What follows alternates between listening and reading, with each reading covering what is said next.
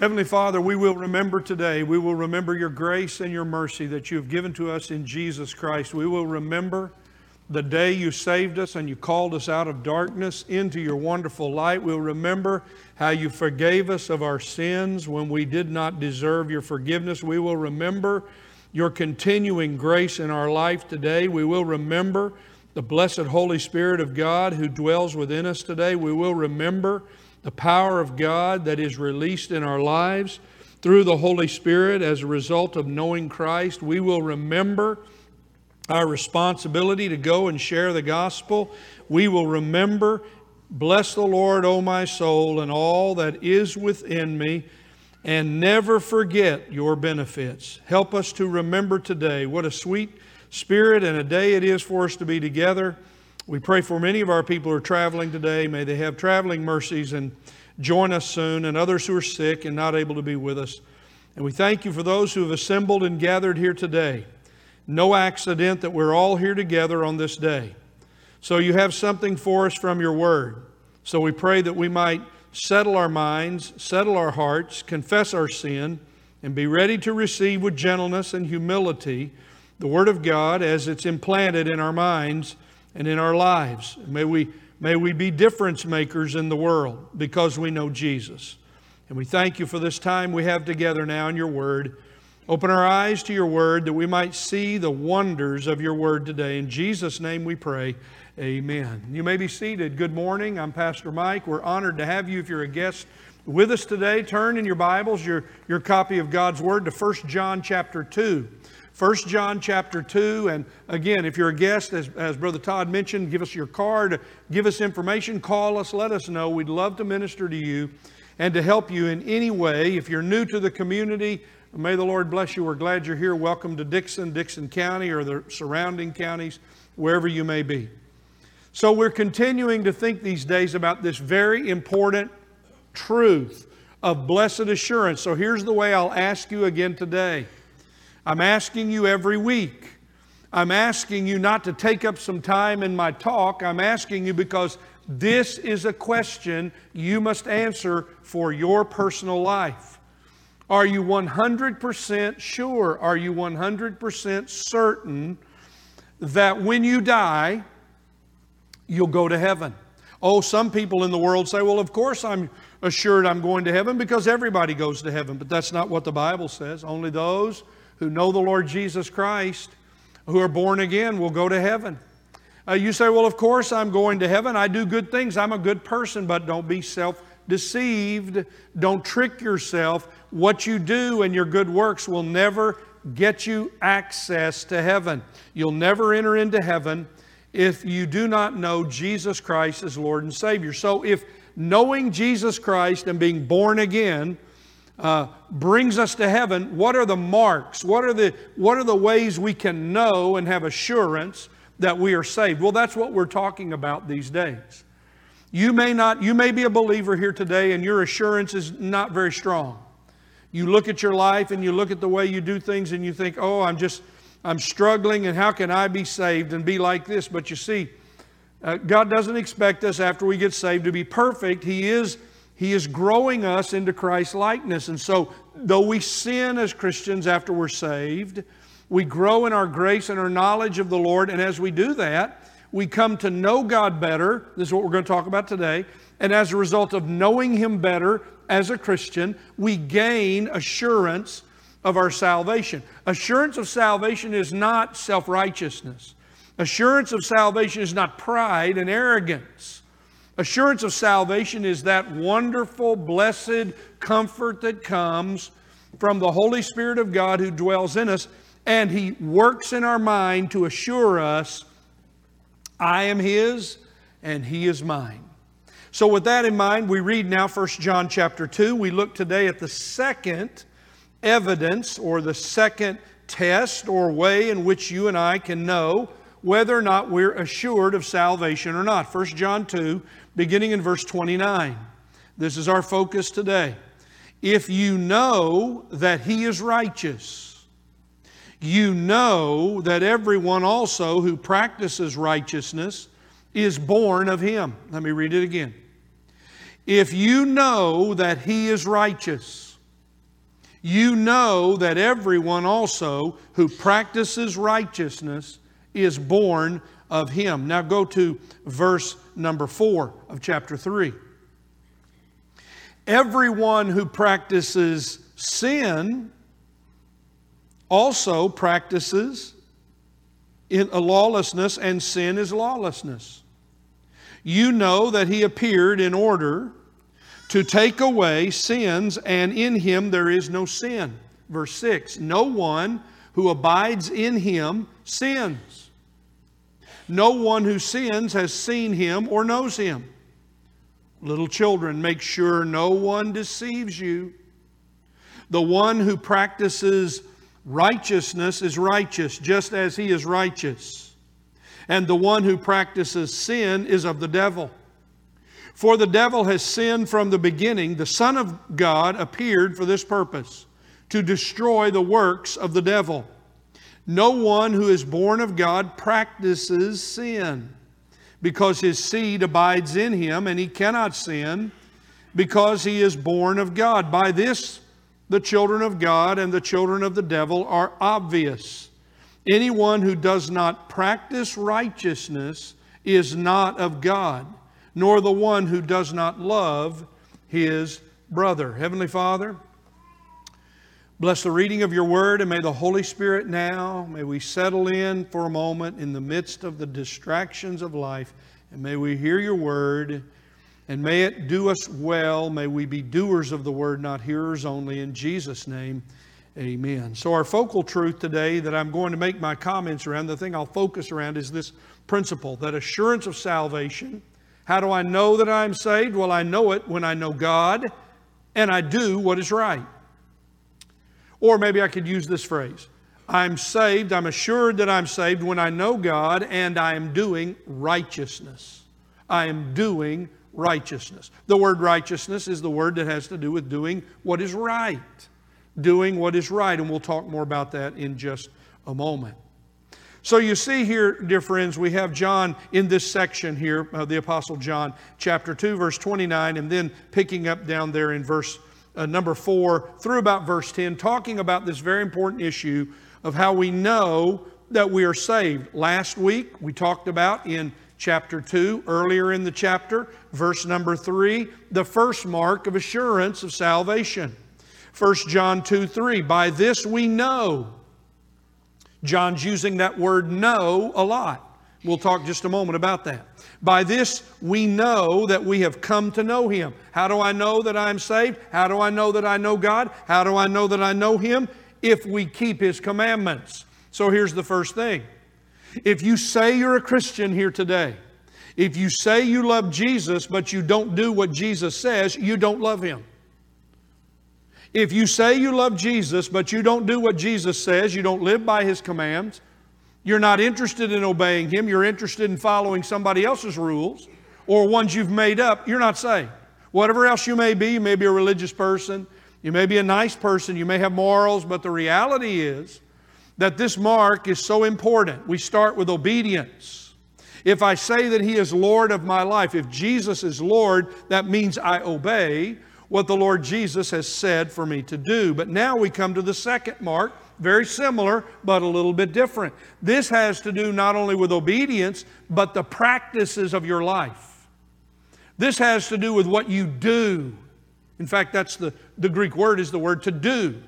It's, it's used in such a tense that it is this continuation of doing things that are righteous rather than doing things that are sinful. It's a way of life, it's a lifestyle. And every person in this room, you have a lifestyle. You have a, you have a routine, you have a schedule, you have a way you live, you have things that you do. You have people you associate with. You have those who you are influenced by the internet on the internet those who influence you at work or in your family, you all, all of us in this room, including the man speaking to you, we all have practices. That is, we do, we live a certain lifestyle. Well, the second assurance of salvation is that what I do in public matches what I do in private. The reality is that I'm the same person in Christ, whether I'm by myself and no one sees what I'm doing, they certainly can't see what you're thinking. And I'm the same in public in what I do. My actions demonstrate what's on the inside. And they demonstrate that I am a believer in Christ. So there are three observations I give you from these verses today. Verse 29, I just want to elaborate on this verse. Number one, everyone who is born again knows God is righteous. It's the first phrase in verse 29. If you know that He is righteous. You see, the born again know this, and I'll speak about this in just a moment. Second is God's righteousness is given to those who are born again. He says, You know that everyone also who practice righteousness is born of him. Those who are born again practice righteousness. And finally, everyone who is born again practices righteousness. So the words are very important. These words help us to understand what it means to be saved. So we start with this interesting phrase. John now introduces and we'll begin to expand on this idea of what we know. In fact, look at the phrase in verse 29. This is the phrase that leads us to understand assurance of salvation. Let me link, let me link it together. If you know, you know. You see that phrase? If you know, you know. If you know, you know. So we must start here. We must know, understand what, what it means to know. This is this is a description of God's showing us supernaturally who He is and what He does. You see, when you were lost, you didn't care about God. You didn't think about God. You could care less about spiritual things. You didn't think about them. You didn't want to know about them, but now you're saved and you have a unquenchable desire to know more about God. In fact, let's look at how this is introduced to us. I'll say more about this in the weeks ahead.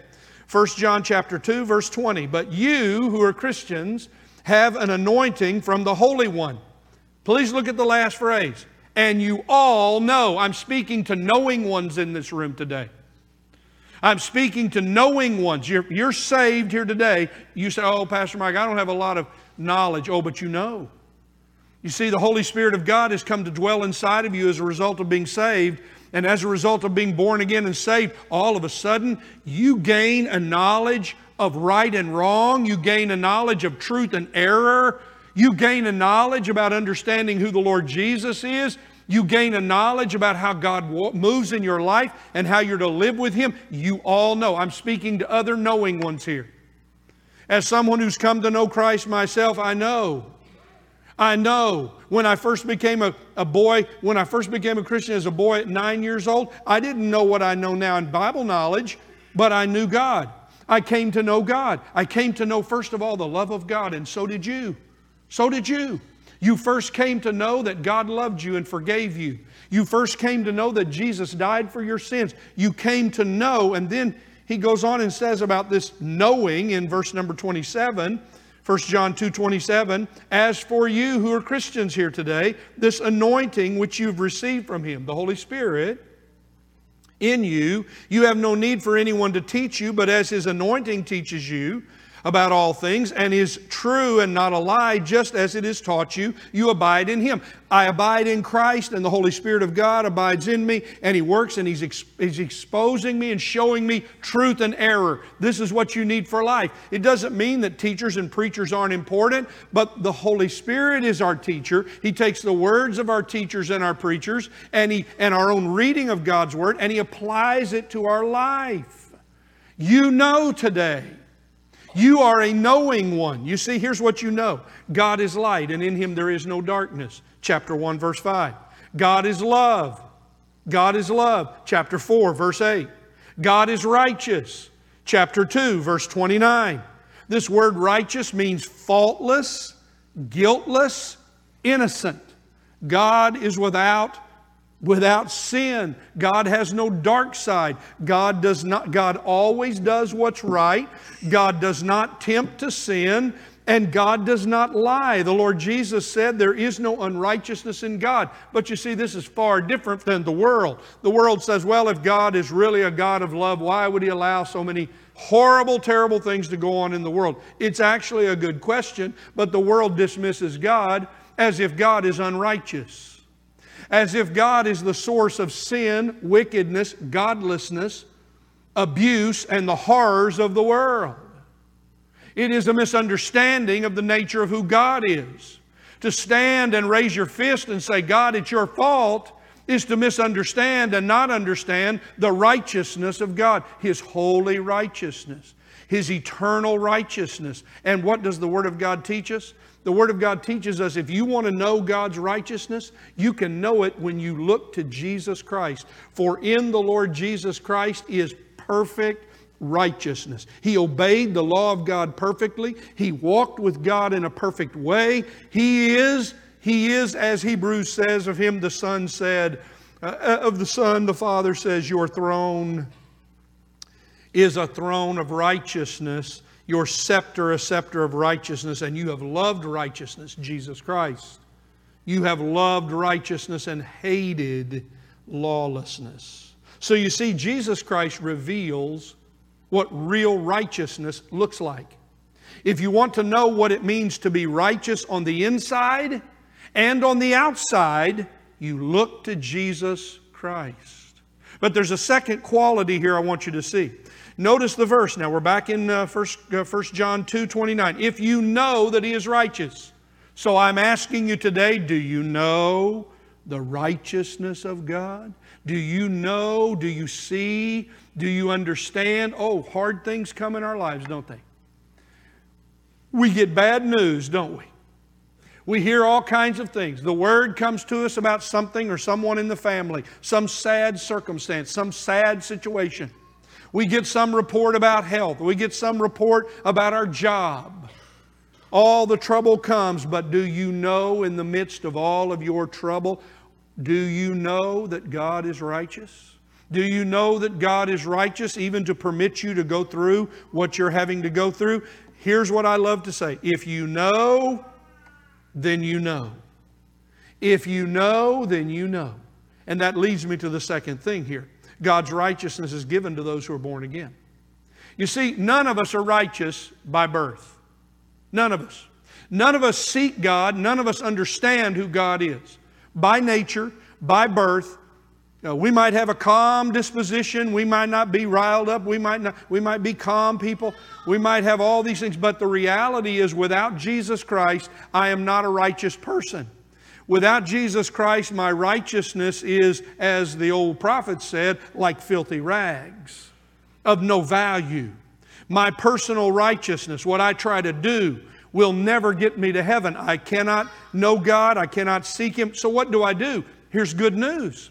When I come to know Jesus Christ, this one who comes to dwell in me, the Holy Spirit of God, brings to me an amazing thing. He brings me, listen, the righteousness of God. I experience the righteousness of God. Here's a way you can think about it. When you get saved, I've been saying this a long time in my life. I've been saying this a long time to people. When you get saved, God changes your want to. That's what He does. All of a sudden, I didn't want to, but when I got saved, I wanted to. I wanted to pray. I wanted to worship. I wanted to be in church. I wanted to raise my children, bring them up, rear my children to know God. I wanted to read my Bible. I wanted to know more. I had a desire. I wanted to do good things.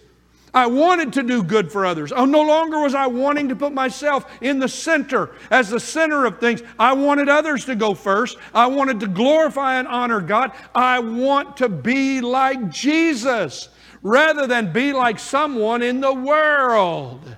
When you come to know Jesus Christ, you experience a change in your desires. You want to be righteous. You do not want to live in sinfulness anymore.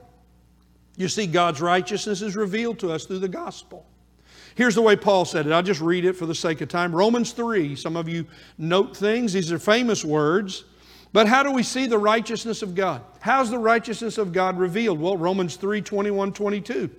Paul said, But now, apart from the law, the righteousness of God has been shown or revealed or manifested even the righteousness of God through faith in Jesus Christ. You see, God, the righteous, here's something you know if you're saved.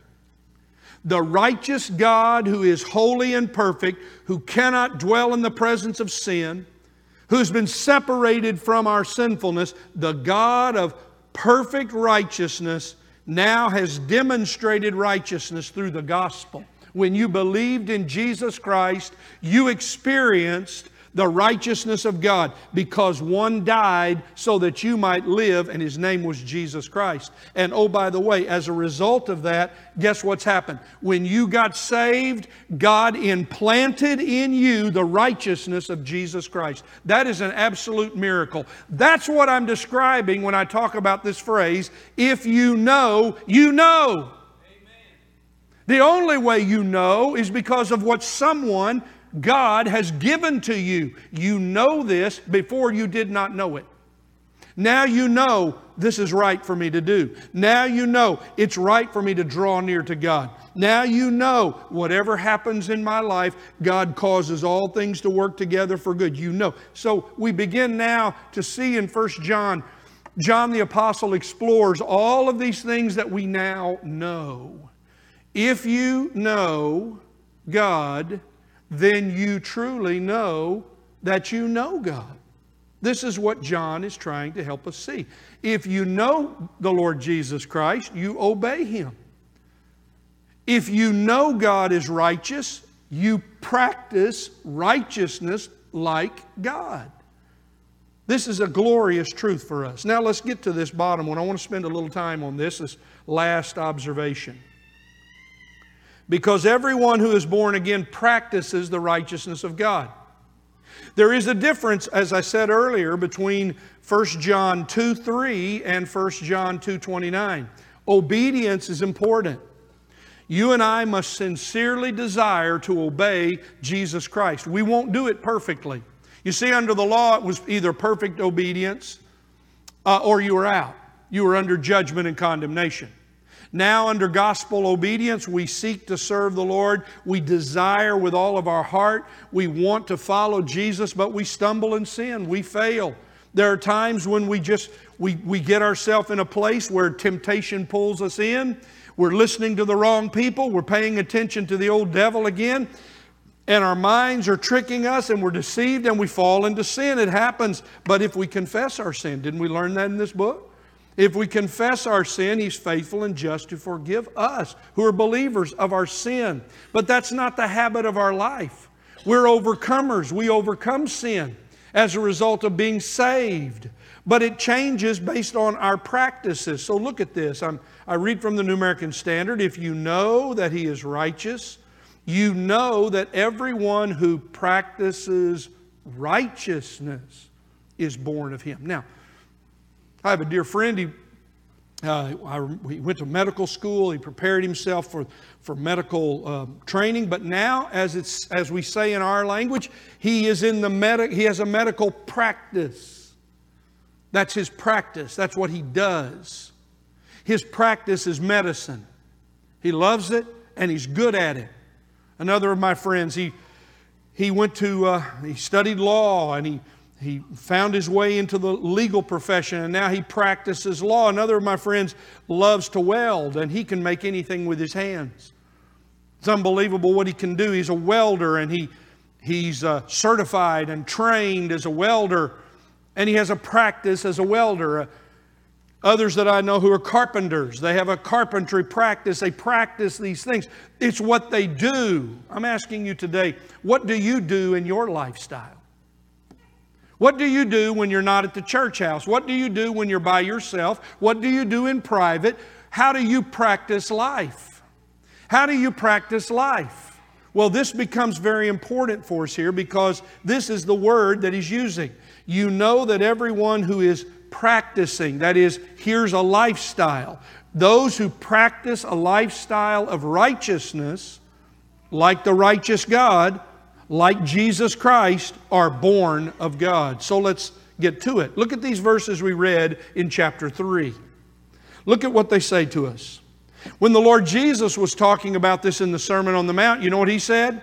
In describing a Christian, he said, Blessed are those who hunger and thirst for righteousness, for they shall be filled.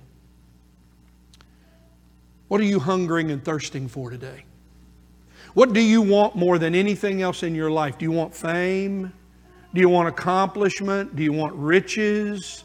Do you want popularity and acceptance?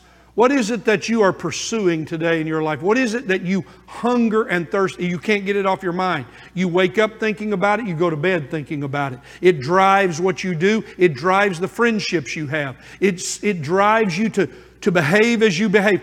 Do you, what are you hungering and thirsting for? You see, the saved, those who know Jesus Christ, no matter whether they're students, children, or adults, they hunger and thirst for the righteousness of God, and they hunger and thirst to learn how to be righteous like Jesus. It is their desire, it is their heart's desire, it's what drives them. It's an internal passion that they have. And the only way, listen, the only people that know what I'm talking about are saved people. Lost people don't have a hunger and thirst for righteousness, they don't care about it. They don't care about God or spiritual things. You see, those who are born again, they live by the habits of God's righteousness. Look at verse 7, chapter 3. Little children, make sure you're not deceived. I'm speaking about this today because I pray you're not deceived. I pray you don't live your whole life and then die in self deception. Don't deceive yourself or be deceived by those who do not know the truth of God's Word. Hear what the Lord Jesus says. Hear what the Word of God says. Don't be deceived. The one who practices a lifestyle of righteousness is righteous. This is the mark of righteousness. They are righteous just as He is righteous. Look at verse 9.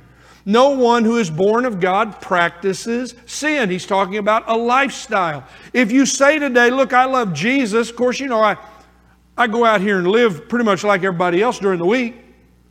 I cuss like everybody else. I drink like everybody else. I carouse like everybody else. Isn't that what everybody does? Oh, I love Jesus, but I kind of have my own lifestyle. I blended it together. I like some of the things in the world. I mean, come on, you can be a little bit too narrow as a Christian. Uh, these, some of this stuff that I hear, these, you know, I don't want to separate from all these things that I like some of these things in the world. They're comfortable to me. Well, you see, what John says is if you have a lifestyle, if you have a lifestyle of sin, you're in sin. You're not saved. Those who are saved do not practice a lifestyle of sinfulness, they practice a lifestyle of righteousness. No one who is born of God, verse 9, sins. He's talking about a practice of sin because God abides in him and he cannot sin. Look, those of you who are saved, when you have fallen into sin, you remember what it feels like? You feel dirty. You feel shame. You feel guilt. Even if no one has seen what you've done and you've done it very privately, you feel, don't you? You have feelings and emotions that make you sad you have a godly sorrow because you say, I shouldn't have done that. I shouldn't have said that. I shouldn't have gone there. I shouldn't have behaved like that. You see, you're a saved person because God, by the Holy Spirit, abides in you. You're convicted of your sin and you don't practice a lifestyle of godlessness and sinfulness. You practice a lifestyle of righteousness, though you may sin. And verse 10 of chapter 3 makes it very clear. Here's the way you can tell the difference between people who are saved and lost. By this, by this, the children of God and the children of the devil are obvious. Notice, anyone who does not practice righteousness is not of God. You may say, I love to go to church, I love all the things about it, but your private life is still filled with sinfulness and you still live the way you used to live before you were saved, before you claimed you were saved. There's no change in the way you live outside of this place. You haven't made any changes. Your want tos are the same as they were. You've added a little religion on the top, like icing on the cake, but there's no real depth in your heart. There's no desire to follow Jesus. You see, by this, the children of God and the children of the devil are obvious. Anyone who does not practice righteousness is not of God, and nor is anyone who does not love his brother. I'm going to say this about loving your brother and your bro- loving your brother and sister in Christ a lot, but I want to say it again today. I've mentioned it before. You know why? You know why the Lord Jesus said to us, "This is my commandment that you love one another." Listen, because loving other people kills sin in your life. When you have to love somebody, it'll kill the sin in your life. You got to swallow your pride. You've got to step back and say, someone else is better than me. I'm going to love them. I'm going to endure them. I'm going to I'm not going to be provoked by them. I'm going to love them. When you love somebody else, when you love others, it kills the sin in your life. That's why loving others is so critical. And if we say we are Christians but we demonstrate no love, that's I didn't say permissiveness. Sometimes people hear this and they think, well, if you love somebody, you just let them do whatever. Is that is that demonstrated by the Lord Jesus Christ? We are speak we speak the love in grace and truth. We speak the love in truth and honesty and love, but we love other people. This is a demonstration that we are saved, and those who are born again, they demonstrate the habits of God's they, they demonstrate the habits of God's righteousness. But along with this, they demonstrate the habits of Jesus. Now, uh, you know, the little bit of ball playing I did in my life. So, you know, when I was a baseball player as a boy, my dad, you know, this is a long time ago. I'm, I'm, I'm, I'm scared to even give the illustration of who we talked about because it'll show my age, but you already know that anyway. So he, he would get out of the newspaper a picture of Whitey Ford. And there he would show me that. Now look at the way, look at the way I was a pitcher. Look at the way Whitey Ford takes that ball. Look at the way he sets himself on the mound. Look at the way he sets himself up. And of course, in those days with a black and white television, I know I'm shocking some of you. That was all we had, and, and it was hard to see it on that antenna. We'd watch that ball game with Whitey Ford when we got a chance, and I could watch him pitch the ball. You see, you, you, if you're an athlete, you find those who are good and you practice, and you learn from their patterns. Are you following Jesus? Are you practicing a lifestyle like Jesus? Our church says that our mission is to follow Jesus, love one another like Jesus, and tell the world about Jesus. That means that all of us, and I'm including myself, that means that all of us who are part of First Baptist Church, we declare unashamedly we practice the practices of Jesus. We pray, we worship, we seek God, we read the Word of God, we do good for others we do good for others. What did Peter say to those Gentiles? The Lord Jesus Christ. You've heard about Jesus of Nazareth, how God anointed him with the Holy Spirit, and he went about doing good. We go about doing good. We do it in the name of Jesus. We speak to others in the name of Jesus. We have a tear in our eye pleading them to follow the, the, Lord Jesus. We care about those who are broken. We reach out to those who are hungry, those who are in need. We go to the mission field. We go around the world. We stay here. We go to our job. We do it at home. We practice what Jesus Christ practiced. When the Lord was giving the Sermon on the Mount and those, those characteristics of following Jesus, you know what he said in Matthew 6? He said, Don't show your righteousness to other people. But when you pray, when you pray, you see, this is a this is an act of righteousness. Nobody knows whether you pray privately, only you know whether you pray privately. But if you're a follower of Jesus, the Lord Jesus spent his life in private prayer, closing the door, going in secret and praying. He says, when you give, when you give, you see, giving is like Jesus. He gave of himself, he gave of all he had. We give. We give of ourselves and we give of what we have. We're like Jesus. When you fast, oh, fasting. Fasting is greatly neglected by the American church. But to fast is to say to God, I must come away from all these other things that feed my flesh, and I must give time carefully to hear what you have to say to me and to discern your will for my life and to demonstrate that I am willing to sacrifice whatever it is to do what you call me to do. The Lord illustrated righteousness. Does your private life match your public profession? If you say you're saved, do you live in private like you're saved? I can tell you this if you're married, your husband or wife knows whether or not you're saved. If you have children, your children know whether or not you're saved. Your grandchildren know whether or not you're saved. Your employees and your, and your employer knows whether or not you're saved because it shows. The Lord Jesus went about doing good. Peter said this, and I'm finishing with this. Peter said this, and it's important for us to hear. It's in 1 Peter chapter 3, 10 and 11. I'll just read it to you. The one who desires life, do you desire life today? The one who desires life and to love and see good days. Do you want to see good days? Of course you do. Of course, you want to love life and you want to see good days. Then you must keep your tongue from evil. You must keep your lips from speaking deceit, and you must turn away from evil, not just in the public, but in your private life. You must turn away from evil and do good. You do good to others, and we seek peace and we pursue it. We do to others as we want them to do to us, as we wish them to do to us. We don't do to them as they've done to us, we do to them as we would wish them to do to us. If someone's spoken unkindly to us, we don't turn around and like kindness speak unkindly to them. If someone has taken away from us or been abusive to us, we turn back and say, I'm going to do good to this person. If they need something, I'm going to give it to them. I'm going to walk with them. I'm going to help them. I'm not looking for anything in return. I'm going to be a follower of Jesus. I'm going to do this in the name of Jesus because I seek to love and serve Him. In chapter 4, verse 7, Paul, uh, John said, Beloved, let us love one another, for love is from God. And if we know the love of God, he says in chapter 3, who laid down his life for us, we ought to lay down our lives for one another. Is there anything is there anything you wouldn't do as a Christian for your Christian brother or sister? That's what John's saying here in chapter 3. He's saying we ought to lay down our lives for our brethren. Are you willing to lay your life down for, your, for the brothers and sisters in Christ whom you know?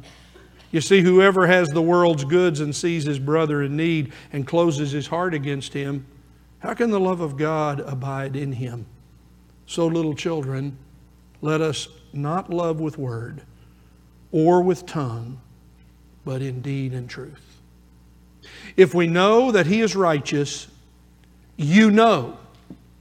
If we know, you know that everyone also who practices righteousness is born of Him. So, as we finish, what do we remember today? Well, God's righteousness in Christ gives gospel assurance. If you know, you know. This is the, this is the development we'll see each, each week. If you know, you know. And as a result of knowing, you know. You have assurance. This is how the Holy Spirit assures us that we are saved. I'm obeying God and I'm practicing living righteously like Jesus. Number two, when I trust in Jesus, it produces living like Jesus. It changes my want to. I don't have to be forced to, I want to. No one has to say, Hurry up, Mike, get your Bible out. You need to read your Bible today. Well, I want to read the Word of God. You need to get up there to the church house. Where in the world? What have you been doing? I want to go and worship with God's people. I want to draw near to God in private. I want to spend I want to figure out my schedule so that I have personal time with God. However it works in my busy life. I'm going to pray, I'm going to walk with God, and I'm going to do good to people who don't even care if I'm alive or want anything from me. I'm going to do good to all who come across my path. And I'm going to let others see Jesus in me. Let others see Jesus in you. Here's the old song. Let others see Jesus in you. Keep telling the story. Be faithful and true. Wait, who do they see in you? Who do they see in you? Let others see Jesus in you. That's why we put it on the sign. Yes, some days I fail to be Jesus to somebody. I do. I'm ashamed of it. I confess it. But it is our it is our commitment as a church. We drive out of here and there's those signs. You can't. We're not going to cover them up. We're going to. There they are. Be Jesus to someone today. This is our goal. This is our ambition. Because if you know that He is righteous, you know that everyone also who practices righteousness is born of him. To the praise of the glory of his grace, the Lord is near to the door, and we pray, Come, Lord Jesus.